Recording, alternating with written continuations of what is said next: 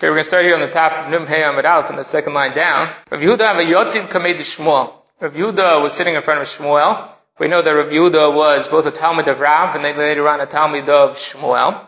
Atai Hayi Itata. This woman came by. Katzavcha Kamei. She was screaming, uh, whether she was asking for justice or tzedakah, whatever it was. He didn't pay attention to her. Rav Yehuda says to his Rabbi, Otem osnomi zakat dal one who closes his ears to the cries of the impoverished, those that are poor, gamhu yikra v'lo he will also then call out and not be answered. So Amalei, Shinina. Shinina is a nickname for Rav Yehuda. One of two reasons. Shinina either means sharp, because he was a Talmud Chacham, very sharp, or Shinana in other places talks about teeth, that he had long teeth, and there was a description or an adjective describing his appearance. Shinana Reshech Bikrire. Your Rebbe is in cold water, referring to himself. That's what Shmuel is saying. Resha the Reshach Bechamime. Mar Ukva of Beitin. But the Rebbe of your Rebbe, he's in hot water. Mar Ukva was the Av Beitin. And Shmuel felt that it was Mar Ukva's responsibility to take care of the woman. And the fact that Mar Ukva didn't take care of her or don't deal with it, Shmuel didn't feel obligated to deal with the situation because his Rebbe Mar Ukva was there. Therefore he says to Rabbi Huda, your Rebbe, meaning me, Shmuel is okay. It's Mar Ukva who's in trouble with this. Tosfot in Baba Batra brings that there's a Misora that because of this incident, that Latid Lavo, Rabbi Yehuda will be the Rebbe of Shmuel. That in Olam Haba, because of this incident, that Rabbi Yehuda cared about this woman and her plight, that he was given a higher ranking in the Olam Haba than Shmuel, he became Shmuel's Rebbe, the Olam Haba. Mar Ukva, the Yad Beitin, is in big trouble because it says, Beit David, Ko Amar Hashem, speaking to Beit David, speaking to Tzidkiyahu HaMelech, Yirmiyahu says to Tzidkiyahu, Tzidkiyahu had sent messengers to Yirmiyahu to ask them if they're going to be okay. Nebuchadnezzar had come and surrounded the city of Yerushalayim they were going to breach the walls. They were going to conquer Yerushalayim. So he sends messengers to Yirmiyahu asking him if we're going to be okay. Will Hashem save us like he always has saved us? So this is what he says to them. Beit David, Kol Hashem, Dinu la boker mishpat. In the morning, you should adjudicate righteously. Vatzilu gazul miyado and take that which is stolen away from the oppressors. Pen eish chamati, because otherwise my anger will come forth like fire. Ubaran will consume, ve'in mechabeh, and there will be no extinguishing it. Mipnei roa malalechem. It's active. The active is malalechem, the Korea is malalechem, because of your bad ways. So you see here that there's an obligation on the leaders to adjudicate, to bring justice. Mar Ukva being the Av Beitin is the one that should have taken care of this situation, and therefore Shmuel felt it was Mar Ukva's responsibility. If Mar Ukva didn't pay heed or didn't pay attention, that there wasn't anything that Shmuel could do. Either because it was Mar Ukva's responsibility or because Shmuel felt that Mar Ukva would not take tochacha from him. He would not accept his rebuke if he told Mar Ukva to do it. Therefore Shmuel backed away and said to Rav Yehuda, I'm not in bad shape, it's Mar Ukva who's really going to be in bad shape. Amalei Rabbi Zera the Rabbi Simon. Luchinhu Mar. Rabbi Zera says to Rabbi Simon, you should give tochacha lahani debei reish galuta to the household of the exilarch. Amalei lokable minai. They won't accept it from me. Amalei afagav to lo mikable luchinhu Mar. Even if they don't accept it, you should still give them tochacha. God never decided to do something good.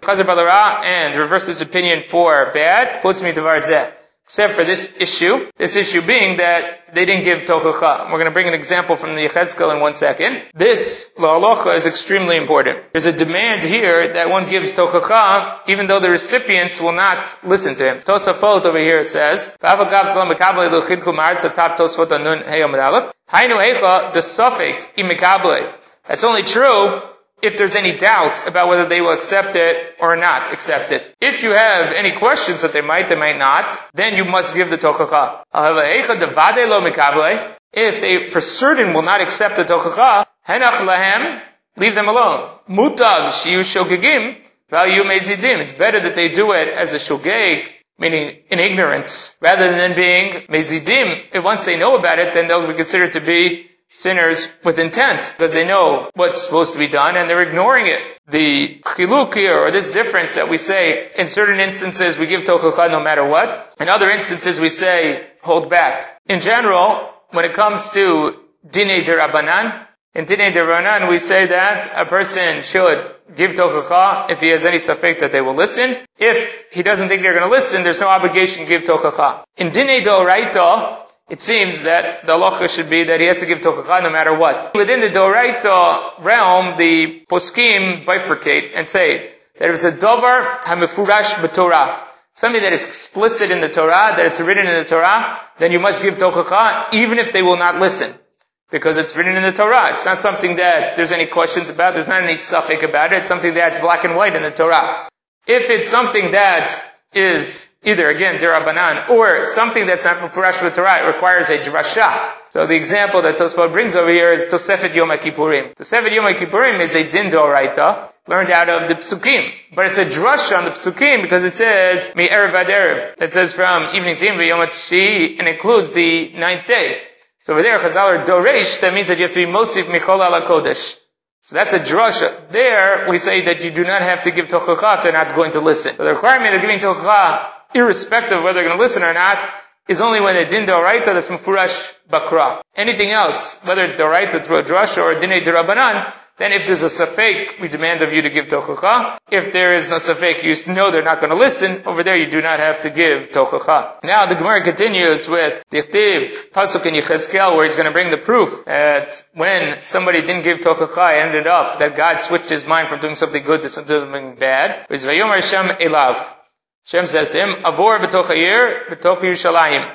should go through the city, through Yerushalayim, vidvita tav, and you should draw or mark a tav, a letter tav, al mitzchot anashim, on the foreheads of those people, hanenachim, that are sighing, ve'anenakim, that are crying, akol toivot, anosot b'tocha, over all the abominations that are taking place inside the city of Yerushalayim. Amalei HaKadosh Baruch Hu Gabriel, lech urshom al mitzcham shel tzadikim tav, go and mark on the foreheads of the tzaddikim atav shel dio, made out of ink. Shelo yishletu b'hem malachei chabala. So that when the malachim of destruction come, they won't take out their wrath on these individuals. Val mitzcham shel rishaim, on the foreheads of the rishaim, tav shel dam. Should write a tav made of blood. Kedei sheyishletu b'hem malachei chabala. So that will, permission will be granted to the Malachei Chabala to attack them. Now, what's interesting here is the Pasuk itself only has one tav written in it only speaks about writing one letter tav. So some of the Meforshim say, as Ratosafot says here, Lo Mikra Kamar. They didn't understand the Pasuk,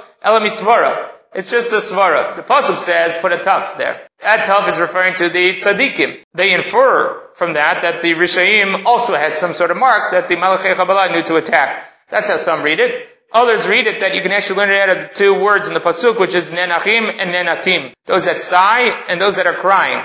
Those that are crying are the tzaddikim. They are crying over the churban. Those that are sighing are the rishaim. Who are sighing over the loss of life. And therefore they learn out that there's a tav on the rishaim and on the tzaddikim.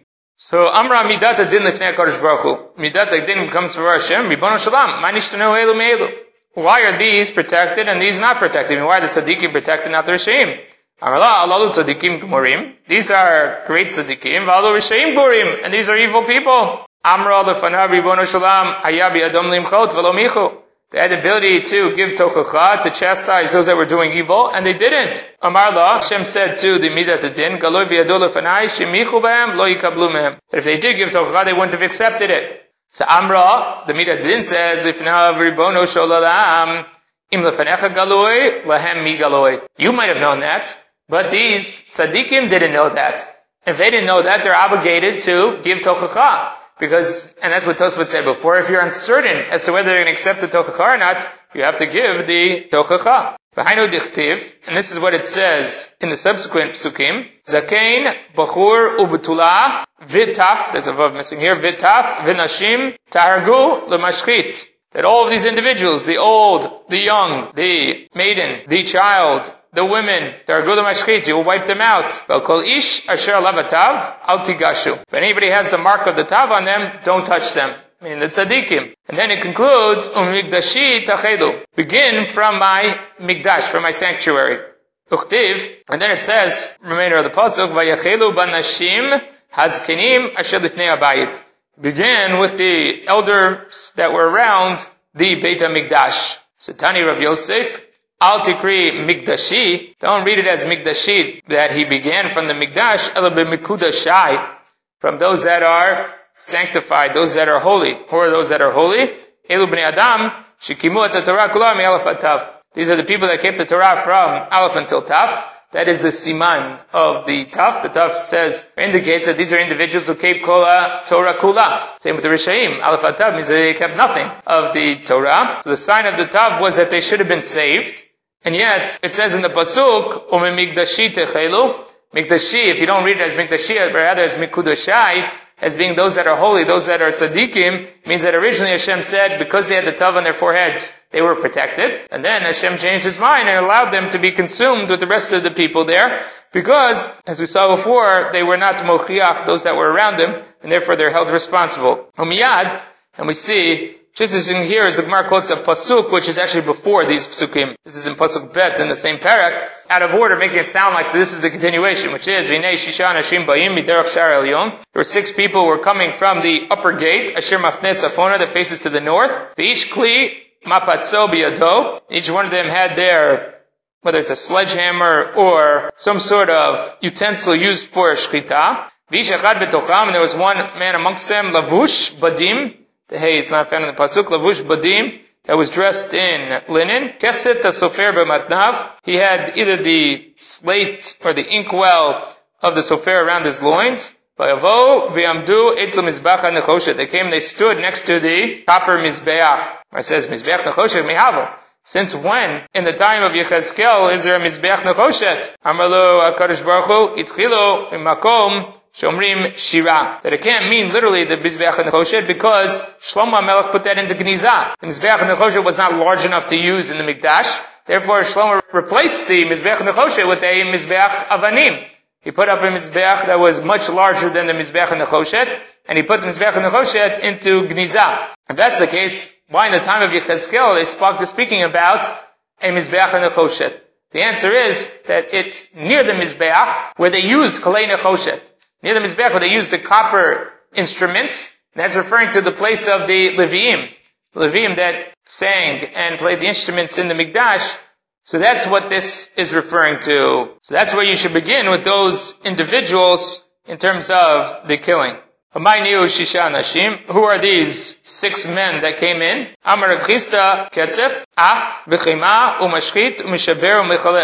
These are Malachei Chabala. These are the Malachim of destruction. And their names are adjectives that refer to anger and destruction. Ketzef, Af, V'chema are all different forms of anger. Umashchit, Mishaber, Mechaleh are all descriptions of destruction. So these are the six Malachei Chabala that were let loose on Yerushalayim. And they begin near the placement of the Leviim by the Mizbeach HaNechoshet. So either the reason that we know that the tzaddikim were killed here anyway is either because they started by the people by the Mizbeach who were clearly the tzaddikim, or because of the drush of Rav Yosef, which is that it wasn't Mikdashi, but rather Mikudashai. Tav. Why was Tav used as the sign for those individuals? So Amrav Tav, Tichye, Tav Tamut. There's a Tav for those that are going to live, and a Tav for those that are going to die. Shmuel Amar, Tamah Zchut Avot. This was the end of the merit of the forefathers. The merit of the forefathers would no longer stand for them or help them out. Amar, tachon zchut That there will be chen, kindness from Hashem because of the zchut avot. So what is interesting here is, are Shmuel and Rabbi Yochanan arguing? That turns out to be a machloket in the Balei Tosfot. There's someone to say that when Shmuel says tamaz zchut avot, that's only for the Rishaim. The Rishaim zchut avot ended. But for the tzaddikim, Zchut Avot still was around. And that's the statement of Rabbi Yochanan. Shmuel believes that Zchut Avot ended. And then Rabbi Yochanan said, no, for the tzaddikim, Zchut Avot continued. That's one way to read it. The other way to read it is that Shmuel Mars, Thomas Zchut Avot means both for the Rishaim and the tzaddikim. Zchut Avot was over. How did the tzaddikim survive? They survived on their own merit. They didn't need Zchut Avot, but the Rishaim that needed Zchut Avot, they were not able to survive. And then Rabbi Yochanan would be arguing and say, no, Chanun Zchut Avot, Zchut Avot was not terminated, did not end. So it happens to be in Tosafot, Machloket between the Rabbeinu Tam and the Ri. The Rabbeinu Tam says, Tam Zchut Avot, Zchut Avot is ended, it's terminated. Aval Brit Avot Lo Tama. But the covenant with the Avot never ends. And he says, I'll bring you a proof because in the Tochacha, in Parshat Bechukotai, says, Zacharti Briti Yaakov, and that's at the end of the Galut. That's after the Galut. So it's even post this time, and you see that it still says, Brit, that I remember the covenant. So therefore, we don't, that's what the Rabbeinu Tam suggests, that we don't mention Zchut Avot. Whenever we invoke the forefathers, we're invoking them for Brit Avot, for the covenant with our forefathers, not with the Zchut, the merit of the Avot. On the other hand, the Ri says that they're not arguing. Shmuel and Rabbi Yochanan are not arguing. Shmuel's talking about the Rishaim, and Rabbi Yochanan's talking about the Tzaddikim. And Zchut Avot still stands for us. And he says like this, the Apishat Churban, the Batar Achi, Tachon Zchut Avot. And the Ri says, based on this, that's what we rely on to mention Zchut Avot. Uvshili Vayikarav, Rabbi Yacha Omer, Olam Zchut Kayemet. That Zchut never runs out. And therefore, according to the Ri, we do subscribe to Zchut and that it still exists. So it's an important machloket between Rabbeinu Tam and the Ri, that when we speak about our forefathers and we invoke the names of our forefathers, are we asking it b'schut avot, with the merit of our forefathers, or are we asking it b'brit avot, for the covenant with our forefathers, for Hashem to act, to help us, and to have rachamim, mercy upon us? I mean, obviously, Brit Avot is more fundamental. That's why the Rebbeinu Tam says even though Zchut Avot was terminated, Brit Avot still exists. But Zchut Avot is very important. We many times can't stand on our own. We invoke our forefathers to try to have Hashem have mercy upon us. Tav, Sof Tav is the final letter of the signature of God. Tam Rabbi Chanina, Rabbi Chanina says, Chotamo Shel Baruch Emet. The signature of Hashem is truth. And so the last letter of his signature is taf, and that's why they use the taf. We'll see that later on in the Masechta as well. Emet is made up of the three letters, Aleph being the first letter of the alphabet, Taf being the last, and Mem being the middle letter. What's implied by that, Hashem is Rishon v'Acharon. He's in the beginning to end, and he's still Mashkiach in the middle. So Hashem is always there, will always be there, and he's Mashkiach ala olam kulo. And that's why Hashem is Emet. Sheker is the opposite. Sheker has three letters in a row. Kuf Resh Shin. In the alphabet, they're all together. And the Gemara points out in other places that the Aleph, Mem, and the Tov are all stable letters. They stand on the two feet. For Sheker, all the letters there are pointy, and they only stand on one foot. So they're unstable. That's the idea of this emet being the Chotamo Shel HaKadosh Baruch Hu. Shmuel bar Nachmani Amar, Elu bnei Adam shikaimu et Torah These are the people that kept the Torah from A to Z. Aleph through Taf, and that's why they use the Simon of the Taf. So now the Gemara goes back and queries. According to Shmuel, who says that Zchut Avot ended, when did Zchut Avot end? When did it stop? Samarav Mimeot Hosea ben Beiri.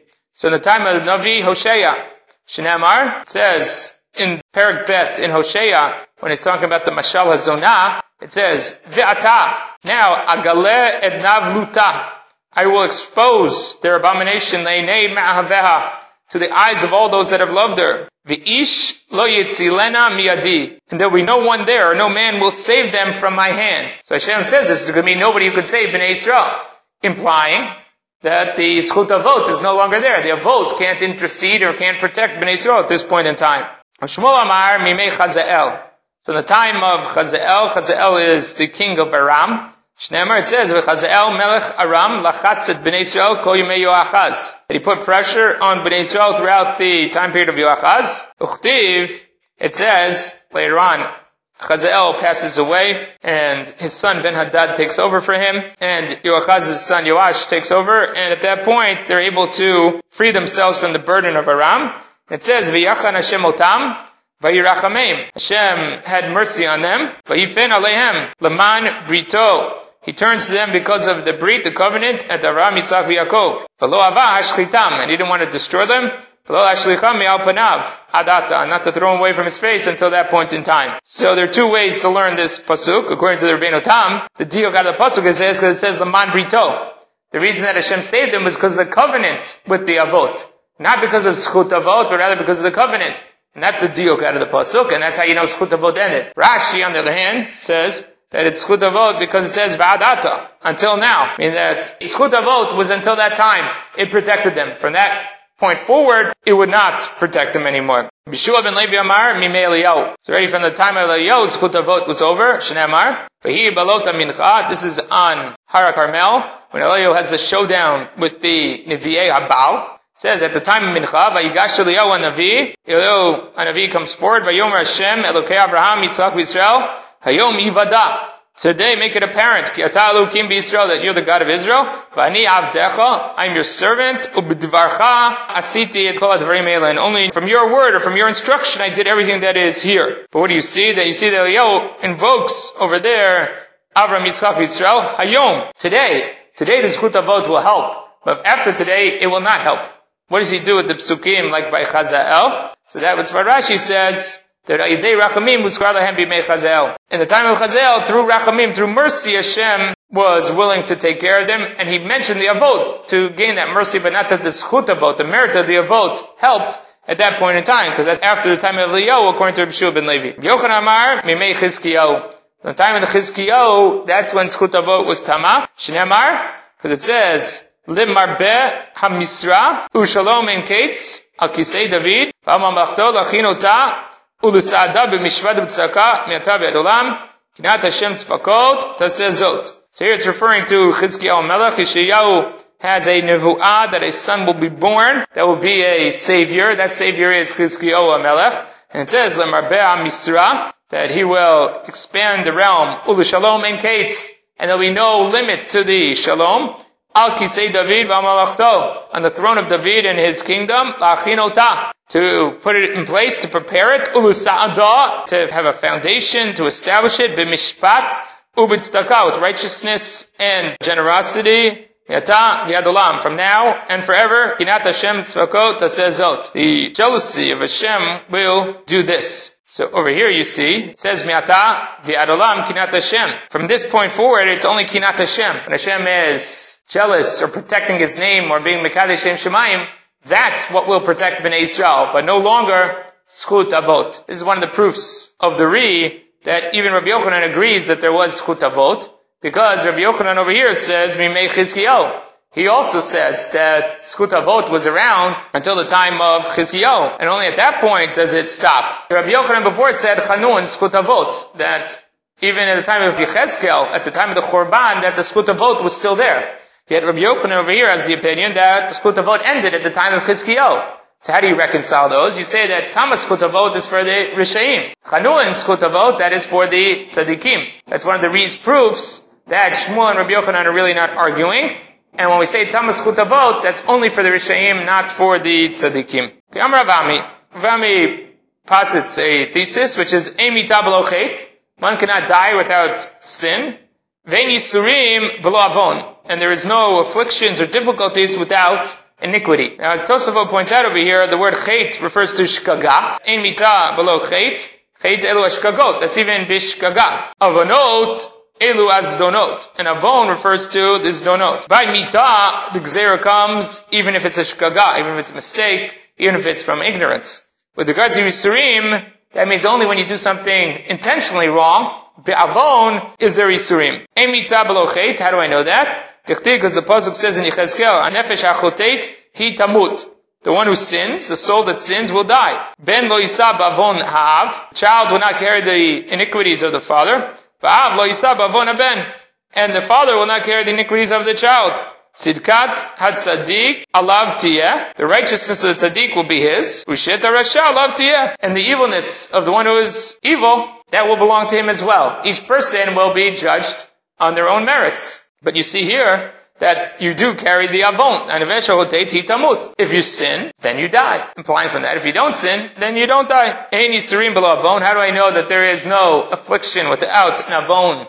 Because it says in Tehillim, Ufakadati b'shevet pisham. That I will bring retribution with the staff, with the rod, pisham, for their pshaim, for their violations, umnigaim avonam. And they will, whether here it means nigaim, like leprosy, or nigaim means bad, will come up to them, avonam, on their sins. Meitave, is that really true, what Ravami said? Amru malachei asharet lefnei HaKadosh Baruch Hu. Ribono shalalam, mita al adam. Why did you punish Adam Arishon with death? Mitzvah kalat. I gave him one simple command, and he violated it. Amrulo, to Hashem, Hello Moshe Varon, Shikimu kol meitu.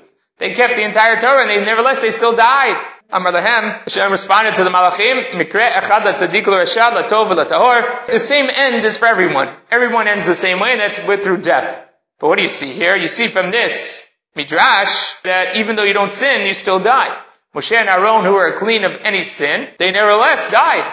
And Hashem says that because Mikra Echad, everybody's lives end the same way. Tuhuda Marki Haitana. Rabbi Ami is subscribing to the position of this Tana, the Tanya. Shimon Elazar Omer, Af Moshe Aaron Bechat Am Meitu. That Moshe and Aaron also died because of their sin. Shnei Amar, the Pasuk says,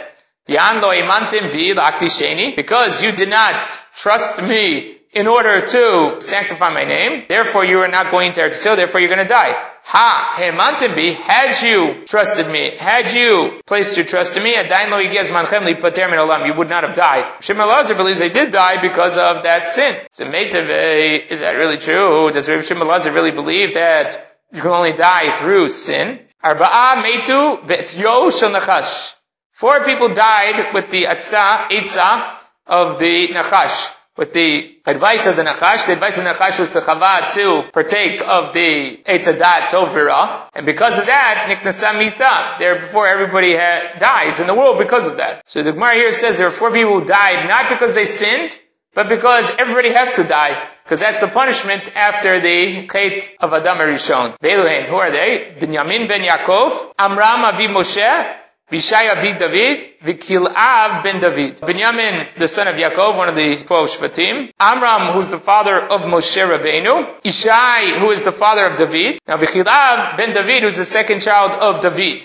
Kilav is an interesting character. In the Navi, he's a non-entity. He's born to David. David's oldest, oldest son is Amnon who is the crown prince, but he is later killed by Avshalom. Then we also, after that, have the rebellion of Avshalom, who tries to take over the kingdom of David. And towards the end of the life of David, Yahu also tries to take over the kingdom. It's finally given to Shlomo, who is much younger. He's not even in, technically in line. He's much further down the line. Those are the children of David in basically an order of their age, except for one, which is this Kilav. Kilav is the second child of David, but he never rebels, never appears. And again, he's like a non-entity. He doesn't exist in the Navi. The Gemara is to face on that, and here you see one of them, that Gilad ben David, he died without sin. What do we know about him? The only thing we know about him is he didn't do what all his other brothers did, which is try to usurp the power, try to take over the kingdom from David. They did not act inappropriately. The Gemara in Brachot also mentioned Kilav, that David HaMelech used to be embarrassed because of Achitophel, and because Achitophel was so smart and such a Talmud Chacham, and eventually Kilav came around and took care of him. And he was able to one up Achitophel. And so David had his revenge in a sense on Achitophel through Kilav. Again, the Gemara elevates this Kilav to an outstanding character at Tzaddik, something that's not found in the Navi at all. But it seems to be because of the way the layout of the Navi is that every one of the brothers that was problematic is mentioned in the Navi, which is Amnon, Avshalom, Adoniyahu. The only one that's not mentioned anything about is Kilav, so the assumption being that he was someone righteous, he was someone good. Now, Bechulu, Gemara, all of them are a Mesora from Sinai, the Varmi Ishai Avi David. So every Ishai, the father of David, Mefaresh Beikra. That we can learn out of the Psukim. Because it says, by the merit of Shalom, when Shalom rebels against his father David, he has to now have a general of the army. The general of the army of David is Yoav ben Tzriya, and Yoav ben Tzriya stays loyal to David in merit of Shalom. So he replaces him with Amasa. That Amasa, son of Shalom, Tachat Yoav, Al Hatzava. So Masa places, uh, uh, Avshalom places Amasa as the general of the army to replace Yoav. Vamasa ben Ish, he's the son of a man, Ushmo Yitra ha-Israeli. Name was Yitra Israeli, Asher Ba El Avigail bat Nachash, who was married to Avigail, the daughter of Nachash, Achot Tzruya, the sister of Tzruya, Aim Yoav, the mother of Yoav. It says, V'chi bat Nachash havai? Was Abigail really the daughter of Nachash? Hello bat Ishai havai? Wasn't she the daughter of Ishai? Tuchtiv, in Divrei Yamim, when it's going through the lineage of Shevet Yehuda, over there it notes that Ishai has seven children, seven boys, tehem, and they have two daughters. the seven boys, the youngest of which is David Amelech. And then in addition to that, they also had two sisters. Their sisters' names are Tzruya the Avigail. Tzruya and Avigail are the sisters of David.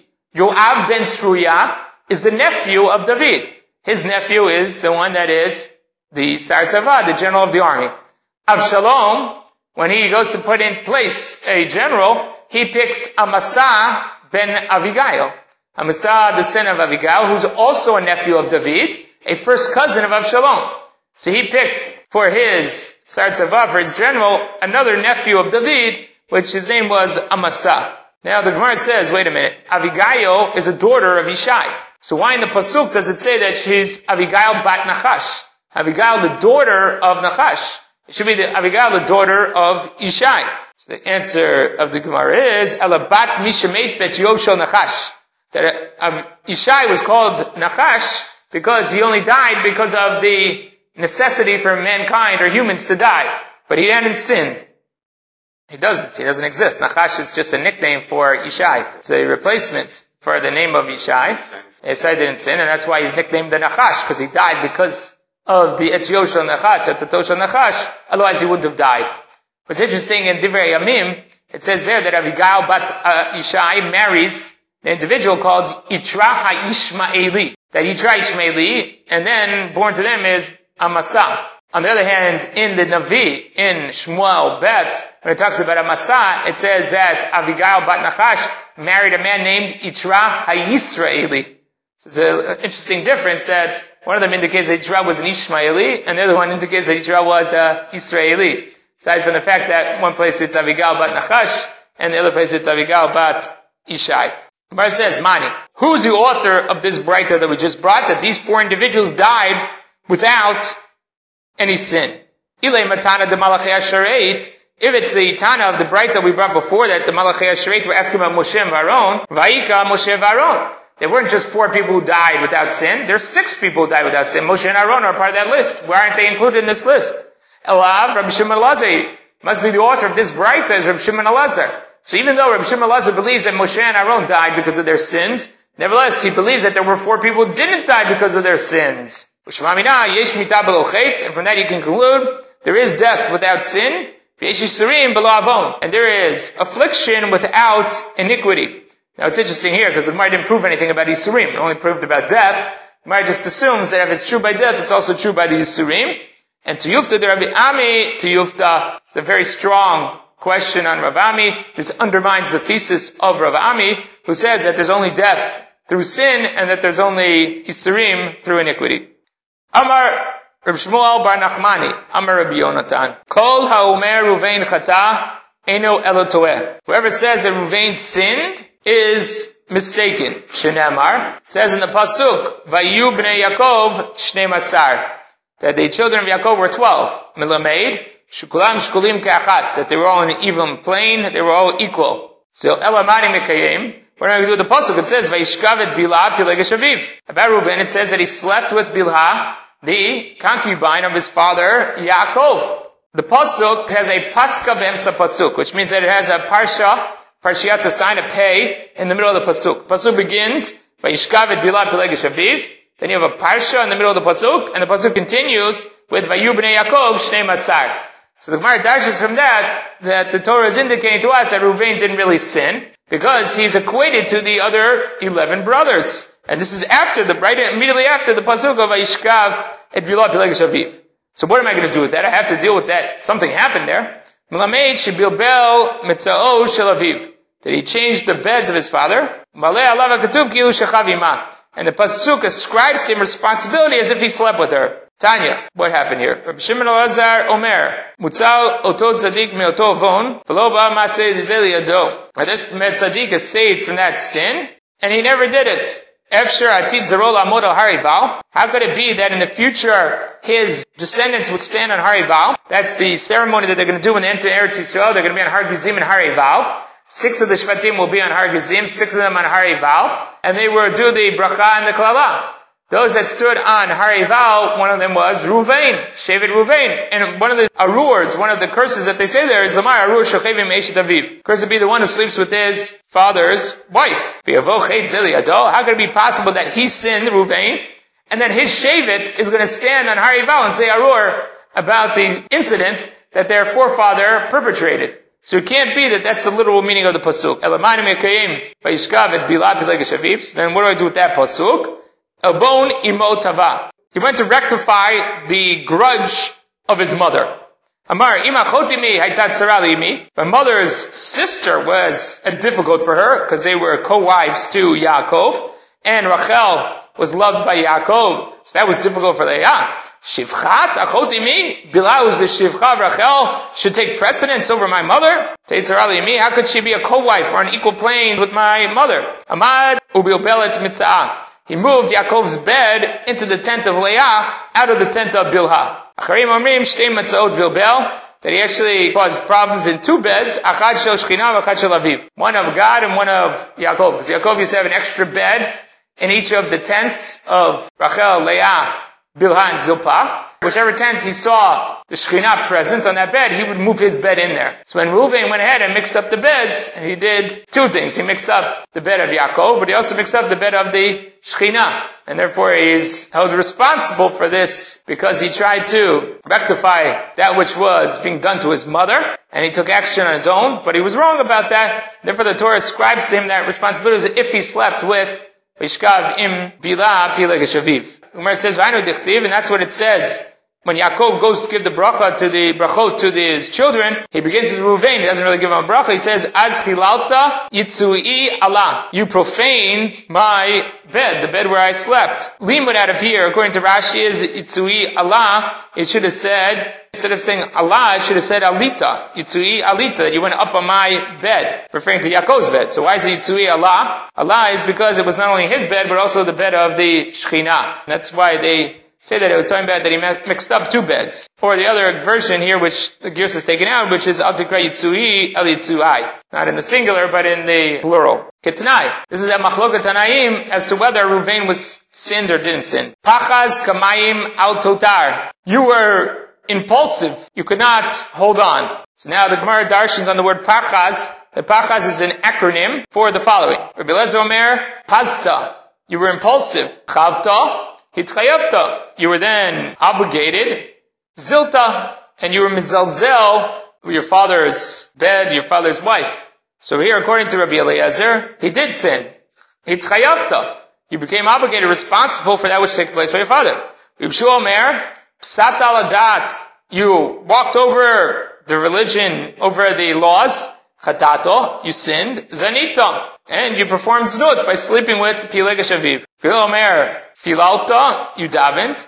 Chilita, you sickened yourself over this in order to prevent yourself from sinning. Zarchal tfilatecha, and your tefillah was successful. We still need the interpretation of the Garata according to the Modai, which is Rabbi Lazar Modai. Omer, afochet teva Flip the word around. Pachaz, read it backwards. Ziazato, you trembled. Hitra'ato, you were coiled backwards, and therefore you were spared from the sin. Rova Amar, Rova said, Ramila Rabbi Yirmiyah Ba'ava, Zacharta unshosho davar. That's what the Zion is, going backwards. The Zion is, you remember the punishment for such a thing. Chilita atzmecha. You made yourself choli gadol, very sick, in preventing yourself from sinning. Pirsha and you separated yourself out for sinning. So according to this, the first two, Tanayim, Rabbi Lezer, and Rabbi Yoshua believed that Ruvain did sin. Rabbi Gamliel and Rabbi Lazar Modei believe that he did not sin, and Rabbi supports that opinion that he did not sin. Just as some thoughts on this matter, which the Gemara is about to do now with a number of items, it says here that Ruvain, whoever says that Ruvain sinned, he's mistaken. It's a very difficult statement of the Gemara, because the Pasuk is pretty explicit that he slept with Bilha, and the Gemara comes up with a stretched explanation of the situation. The Abarbanel, in commenting on these items, says, Vani min hatoim. I'm from those that are mistaken. Referring to the Gemara's statement that anybody who says he sinned is a toeh, he says, I'm min hatoim. I believe that he did sin, and therefore I'm amongst the mistaken. Because that's the Pshata Pasuk. Now, what it does involve, and which is very important here, if he did sleep with Bilha, Pileg Shaviv, what exactly was the violation? It depends on what you think a Pilegish is. Rashi, based on the Gemara in Sanhedrin, says the only difference between a Pelegesh and a wife is that Isha biktuba, a wife comes with a ktuba, Pelegesh below ktuba, is without a ktuba. But otherwise it sounds like she's a full-fledged wife to the individual. The Ramban, Parshat Chayei Sarah, when Rashi makes the comment on the Kturah of Pilegesh Abraham, the Ramban there argues on Rashi and says that's not the case. The Rambam in the Yerech HaZakah in the Mishnah Torah says that she's a full-fledged wife and you would be punished as an Ishit Ish. The Raavad argues on the Rambam and the Raavad says that a Pilegesh does not have a din of Ishet Ish. The Raavad's explanation is compelling in this situation and in other situations that we have throughout Tanakh, that Pilegesh is not Eshet Ish, because then you can explain these situations. If she's not an Eshet Ish, you can explain that Reuven slept with her, and he didn't sleep with his father's wife. He slept with her concubine. The concubine is not something that is considered to be a wife, and therefore he's not in violation of arayot to start with. Number two is, in general, when it came to concubines, when it comes to these Pilag after whoever's Pilegish they are passes away, they usually pass down to whoever takes over the mantle or the position of that individual. So Ruvain would have assumed that he would be the inheritor of his father's position as being the eldest son, and therefore, in sleeping with Pilegish Aviv would not have been so far-fetched. Again, it's in the lifetime of his father. That's the problem. That's what causes the issue. But nevertheless, at least it's not within the realm of what we would call Eshad Ish Rayot, which is a very serious offense and something that's clearly bothering the Gemara over here. You can't explain it even according to the Pshat, as that he did sleep with Belegesh Aviv, but in such a way that it doesn't undermine Ruvain's standing completely, and it is explainable why he did this, or what he was thinking when he did do this. Right, he says, that you, as you Allah, that you came up on my bed. That Yaakov there never says that you slept with my wife. He says that you did something wrong. You took my pilegesh while I was still alive. That's not acceptable. You tried to jump the gun, which is that you tried to inherit my position before I was dead. And that was the problem. Yes, he slept with the Pilegesh Aviv, but the implications of sleeping with Pilegesh Aviv were the problem, which is that Reuven was trying to take over his father's position in the lifetime of his father. And that will help explain other places in Tanakh as well, where Pilegesh is a, a significant factor. Right now the Gemara continues, and here you see the list of these items: Ruvain, Bnei Eli, Bnei Shmuel, David, Shlomo, Vyoash. All of these are going to be the Gemara is going to say the same statement, which is anybody who says that they sinned, Enu Toeh, is making a mistake. We'll get to two of them today, and the remainder tomorrow. First one is Amar Shmuel Bar Nachmani, Amar Yonatan, Kol Amer Bnei Eli Chatu, Enu Toeh. Anybody who says Bnei Eli sinned is mistaken. Now over here, the Mepharshim split or bifurcated. They say there are two sins that are mentioned in the Navi in the beginning of Shmuel of Chofni and Pinchas b'nei Eli. One was that they were sleeping with the women, married women, znut. The other one was that they were eating or partaking from the kodashim or stealing the kodashim from the people. Both Rashi and Tosfot mention over here when Rav Shmuel Bar Nachmani makes a statement over here, he's only talking about the issue of znut. The guy says no, they didn't sin. The issue is with the Kodashim, you can't say that, is because the Navi comes to Eli later and tells them the sin of the Bnei Eli and says they're going to die because of the sin. So there you can't say they didn't sin. There you have to say they sinned. But what we're speaking about here is this nut aspect of it. Shinamar, because it says, Visham Shnei Bnei Eli, the Bnei Eli were there, Chofnium Pinchas, Konim Lashem. So they suffer like Rav, he holds like Rav, Damar Rav, Rav says Pinchas lo chata. Pinchas was not the sinner here. When the Torah talks about who sinned, it's talking about Chofni. Makish Chofni the Pinchas. And then it makes a hekesh between Chofni and Pinchas. Man Pinchas lo chata, of Chofni lo chata. Just like Pinchas did not sin, so too Chofni did not sin. Elamani mikayim. What are you going to do with the pasuk? It says Asheyish kivunet and nashim that they're sleeping with the women. What are you going to do with that? Mitoch shishau et kinihem shlo alchu etzel balehem malek alem akatuv kilu shachvum. It's because Chofni and Pinchas were responsible for bringing the korbanot of the women who had given birth, and the women wouldn't go home until they knew their korbanot were on the mizbech, that they were torim to go back to their husbands. So Chofni and Pinchas were a little lazy, and they didn't necessarily get it on that day. They used to maybe wait till the next day. And in waiting till the next day, they forced the women to stay overnight in Shiloh, waiting for the korban to be brought. In doing so, they prevented the women from returning to their husbands. So because of that, the pasuk describes as if they slept with the women. They didn't literally sleep with them. They just prevented them from returning home to their husbands. Gufa. Amar Rav Pinchas lo chata. We just quoted before that Rav says Pinchas did not sin. Amar, because the pasuk says later on, Va'achiyah ben Achituv, Chia ben Achituv, who is Achi Ikavod, the brother of Ikavod ben Pinchas, who's the son of Pinchas, is born on the day that Pinchas, Chofni, and Eli die. But he is ascribed to who is he? It's Ikavod ben Pinchas ben Eli Kohen. Kohen Hashem. He was the Kohen Hashem that was taken to Ephod at that time. Efshar Chet Bali Adov Akatuv Miyachaso. If you think that Pinchas sinned, why would the pasuk say something about Achia ben Achituv and say, listen, you know who his forefather was? Pinchas. Why would you mention it? Pinchas is not a good person. Why would you make his lineage reflect back on somebody who was not good? Hello, Kvar Ne'amar. Doesn't the Navi already say in Malachi in Parak Bet? Yachreit Hashem la'ish. Hashem will cut off Asher Yasena. Who does these evil acts? Over there in the psukim before it says Baal Bat Nechar. Someone who sleeps with a woman. It talks about all the sins of the Kohanim beforehand. If they do this, then what's going to happen to them? Hashem will cut off that individual. Asher Yasena Er Yaakov. Who will have no child or grandchild within the tents of Yaakov. Or someone who brings a mincha before Hashem. Im Yisrael, so the Gemara dashens, if he's a Yisrael, not a Kohen, lo yelo er b'chachamim, will not have someone who is alive, awake, like the chachamim, v'lo oneh b'tal diminim, not a one who responds from the Talmidim, and that he will, they will not be in the houses of Torah. V'im kohenu lo yelo ben magish mincha, and if he is a Kohen, he will not have a son who brings a mincha. Pinchas, if he really sinned by sleeping with the women, then this pasuk would apply to him, and his offspring should not be serving in the mikdash. Yet we see that his offspring is. The Pinchas clearly didn't sin. El aktiv. But pasuk says Asher yishkevun hanashim. Asher yishkevun is in plural. Yishkevun refers to Chofni and Pinchas. The Gemara says no problem. Yishkevan ktiv. Kri is yishkevun. But the ktiv, the way it's written, the Torah is written without the vav, so that can be referring to the Yishkevan that he slept with them, meaning that Chofni, not Pinchas. Vaktiv, when Eli comes to rebuke his children, he says, Albanai, kilo tova shmua. My children, don't do this, because I'm hearing bad rumors about what you are doing. But there he's referring to Banai. Banai being both of his children. Aronachma Yitzhak, Bini, Ktiv. Again, you pronounce it, you read it as Banai, but if you look at the Ktiv, it says Bini. Al Bini, referring to only to Chofni, not to Pinchas. Vaktiv, Ma'avirim. So here is, this is very problematic, because the Pasuk says also that they were Ma'avirim Am Hashem. So what does it mean, Ma'avirim Am Hashem is written in the plural? The way the Gemara answers it, Am Ravuna Breder Yeshua, Ma'aviram Ktiv. It's written without the yud. In the singular form, not in the plural, referring to Chovni, not Pinchas.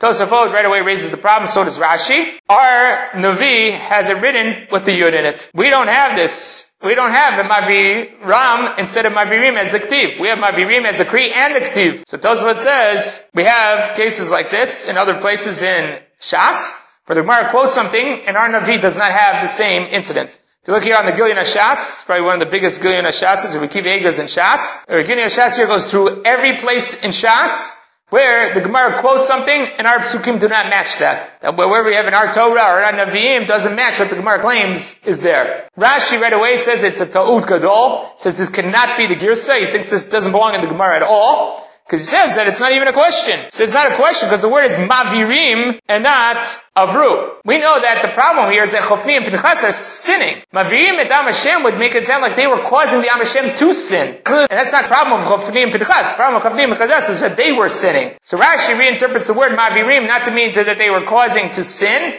but rather mavirim from yaviru kolba machaneh. Yaviru kolba machaneh means that the voice was heard throughout the machaneh. There was a message being sent out. So that's what it means. Mavirim Am Hashem is they're causing the Am Hashem to speak about them. The rumors. And that's what the word Mavirim means here, and therefore it won't be a question at all on Chofni and Pinchas. And that's the way Rashi answers the problem. They, they sent, No, the Mavirim is that they caused the rumors to be spread. Because he says the word Mavir, it does not mean to sin here, but rather means rumors to be spread. Tosafot leaves it the way it is and just says that we have this in other places, that there's a steer to what the Gemara thinks is in the Navi and what we have. Vaktiv Bnei says about the Bnei Eli that they were called Bnei Belial. These are people who have no conscience, who have act without restraint, and it's talking about both of them. So Gemara says, "Metoch she'elo Pinchas limchot lechofni." Pinchas should have rebuked Chofni v'lo micha, and he didn't rebuke him. Alei alav hakatuv kilu chata. It's as if he sinned. Now that's according to Rav. Yochanan before said that he didn't sin at all, and he's not held accountable at all, and that's why Pinchas is considered to be a person who was not toeh. So there, that's Rabbi Yochanan says that Pinchas did not sin before, and when Pinchas didn't sin, then he's makish chofni to that and said he also didn't sin. Amar Shmuel bar Nachmani Amar Yonatan, the next one is Kol Amar B'nei Shmuel Chatuenu El Toeh. Anyway, says that the children of Shmuel sinned is mistaken, Shinamar. It says in the pasuk, "Vayihi kasher zakein Shmuel when Shmuel became old, v'lo chalchu banav bidrachav." They didn't follow his ways. Mar says. They didn't go in his ways, but they didn't sin either. The pasuk says that they did sin. What does the pasuk says? They were drawn after shochat, after bribery. They didn't do like their father. Shmuel, when he was a shofet, used to travel around to all of Israel and judge them, adjudicate them in their local areas.